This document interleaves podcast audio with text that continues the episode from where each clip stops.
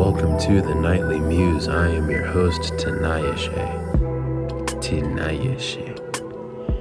And, um, y'all, I'm tired. oh, I'm so tired. But anyway, um, this past weekend, um, already told you about Tennessee, but one of the other things that I did was I um I got to be a part of, or I am, I guess this is a continuous thing. Um, I'm getting to be a part of this kind of like racial reconciliation, social reconciliation type thing um, at my old high school. It's called the Romans 12 Initiative. And y'all, I am so surprised that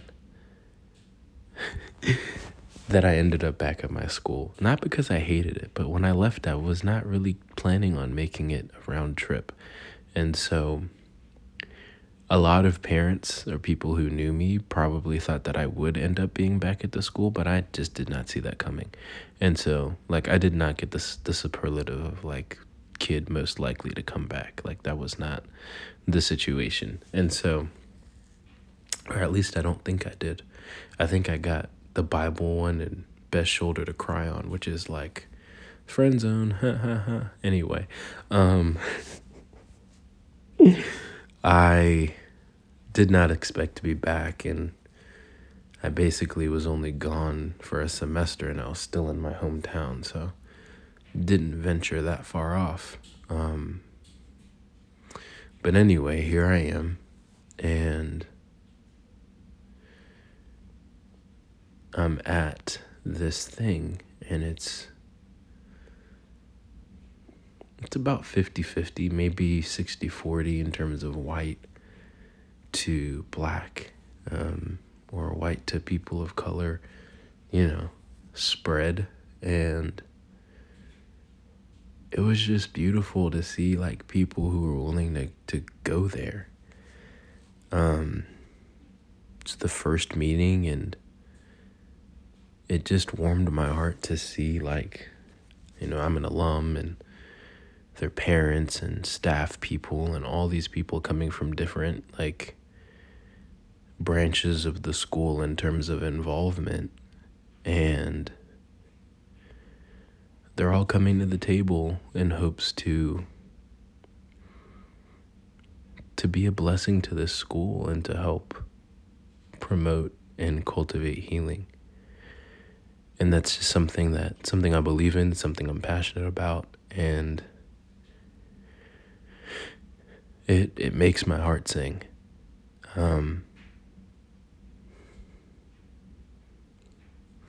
one of the things that I shared um, with the um, the person who's kind of the director of this, who I, I've been close with, corresponding with for a while, is my mom and dad. Really, um, they talked about. They would always talk about how much of a blessing my old high school was to my life, and it's true. It was a blessing. Um, but one of the things that we never really talked about at home was just how difficult it was to be a minority there. Not in the sense that like I experienced like blatant racism every day.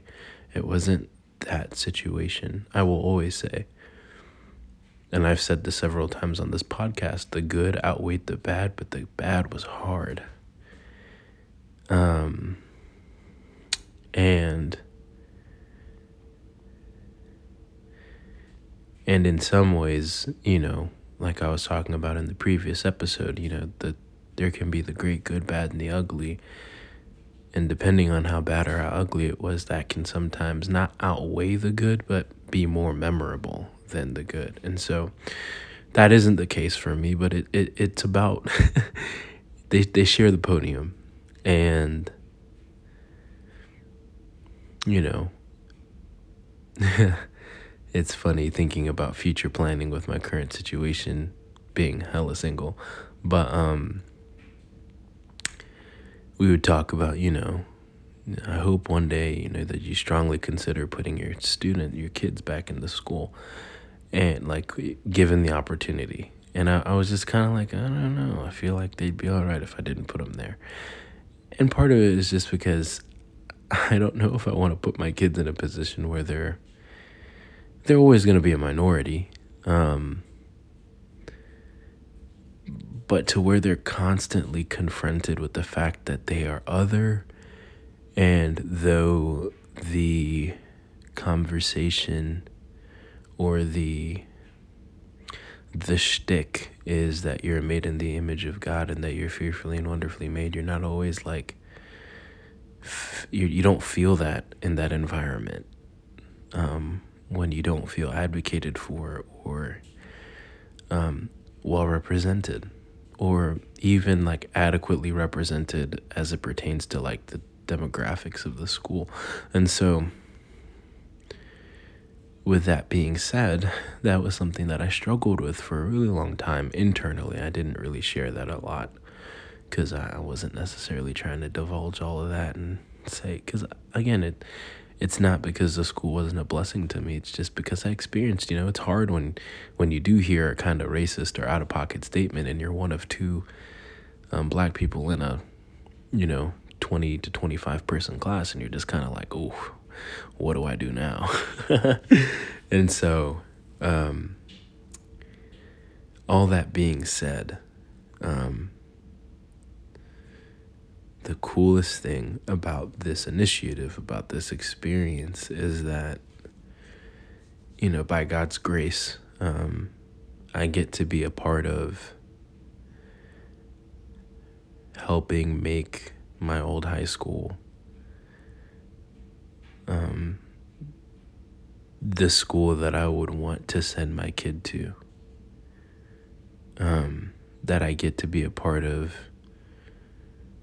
like, God's redemptive purpose at that campus.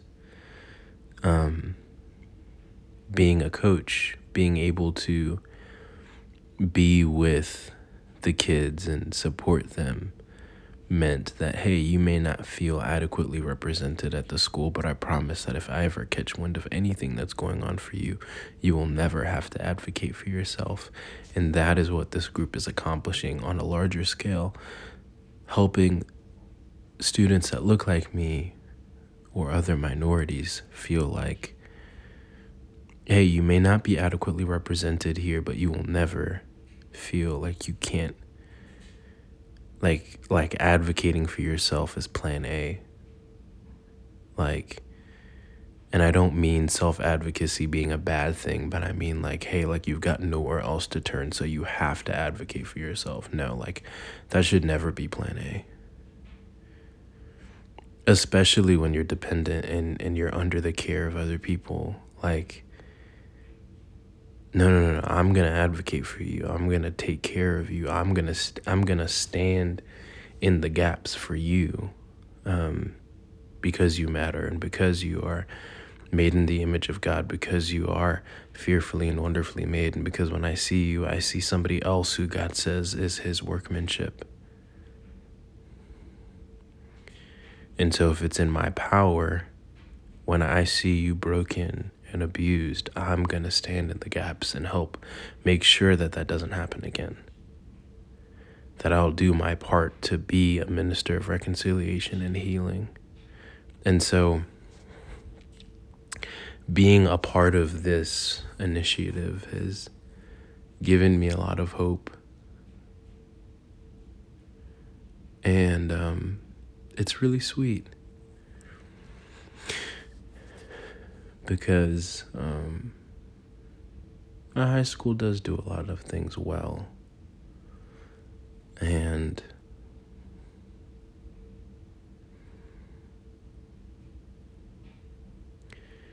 it's really cool to be in a space where you have the opportunity to help like okay you're looking around to see who's going to fix this joint and God's like, hey, here's your opportunity. Grab a shovel and start digging. And um, man, I am honored to roll up my sleeves and get get my hands dirty with the people that have come to be a part of this redemptive work. And so I say this with a happy heart and a hopeful heart and you know knightly musers I'm just I'm just happy and uh, I hope that my um, my words don't come off as I don't know. I just uh, in in all of this, I want I want people to know that hope is is um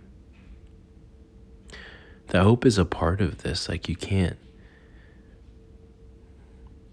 One of the things I say um, that I experienced from in a situation. I liked this girl and we were corresponding. That's a phrase I use a lot. And uh, it was kind of my first time corresponding with a female. oh, it's such a funny word. And there was just a part of me that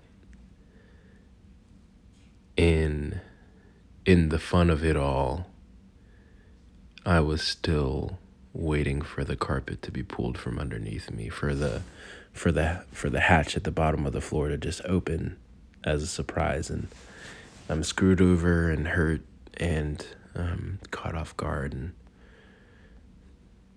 it was actually really ironic that I looked at Hebrews uh, my goodness it's like Hebrews 11 1 or 12 something the uh, faith is the confidence of things to be hoped for and the assurance of, of what is unseen. I actually wrote a song, I want to say. Did I write a song that night about about faith? That's funny. Now faith is the confidence of things to be hoped for and assurance of what is not seen. So with hope still awake and alive in my bones, I put my. Oh, I don't remember the lyrics. I put my faith in the giver of peace. I will trust, I will trust. Anyway, I don't know why I'm over here trying to remember a song I wrote. This isn't even the place. As if I don't sing a cappella all the time. Um, ironically, had that moment, write the song, and then things kind of ended the next day. Fun times, the irony. But I think God's intentionality was like, I would have. I would have experienced what I experienced being like, see, the the magic hatch on the floor was going to open underneath me the entire time. But instead I had a posture of like, hey God, like if this is if this is where we are, then that's okay. And if not, then that's okay too. And and truly trusting God. Um and one of the things that I realized was that faith and pessimism cannot exist in the same plane.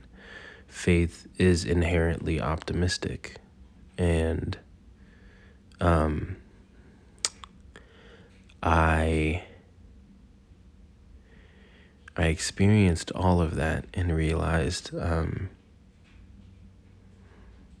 with this initiative, with race relations, with social justice or injustice, like I can't, I can't live thinking that things will never change.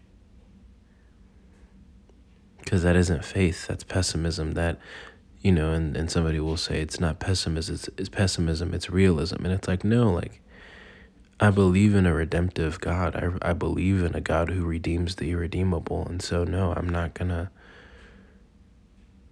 I will trust. I will trust. And I may not see it, but I, I hope. Um, and believe that maybe my kids will one day. And that is something that this initiative has kind of like reawoken, reawoken, reawoken.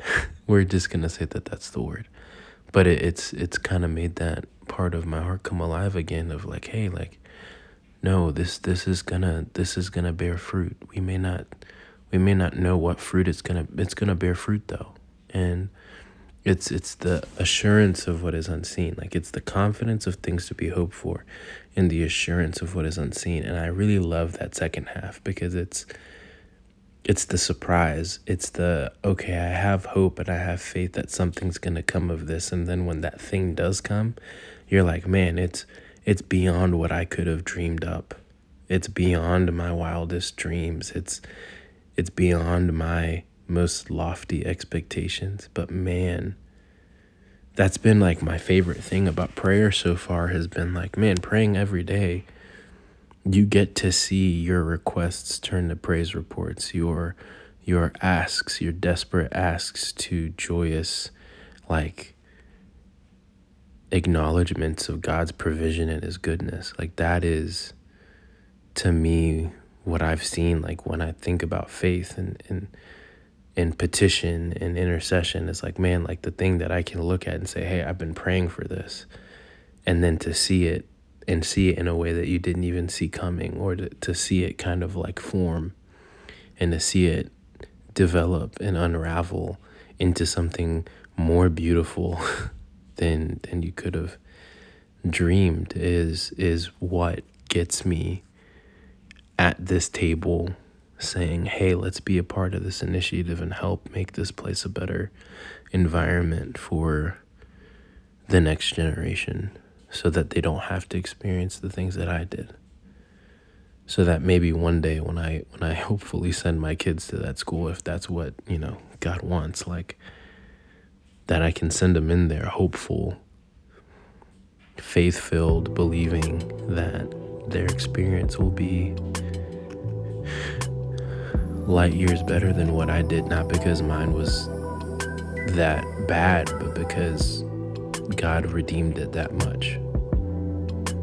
And so, faith. Faith and redemption. That's what I'm here for, and that's what excites me. And so, Knightly Musers, I'm gonna sign off on that because I am tired. This is another episode of the Knightly Muse. I am your host, Tanaya Shea, and shout out LoFly. Low Shout out LoFly.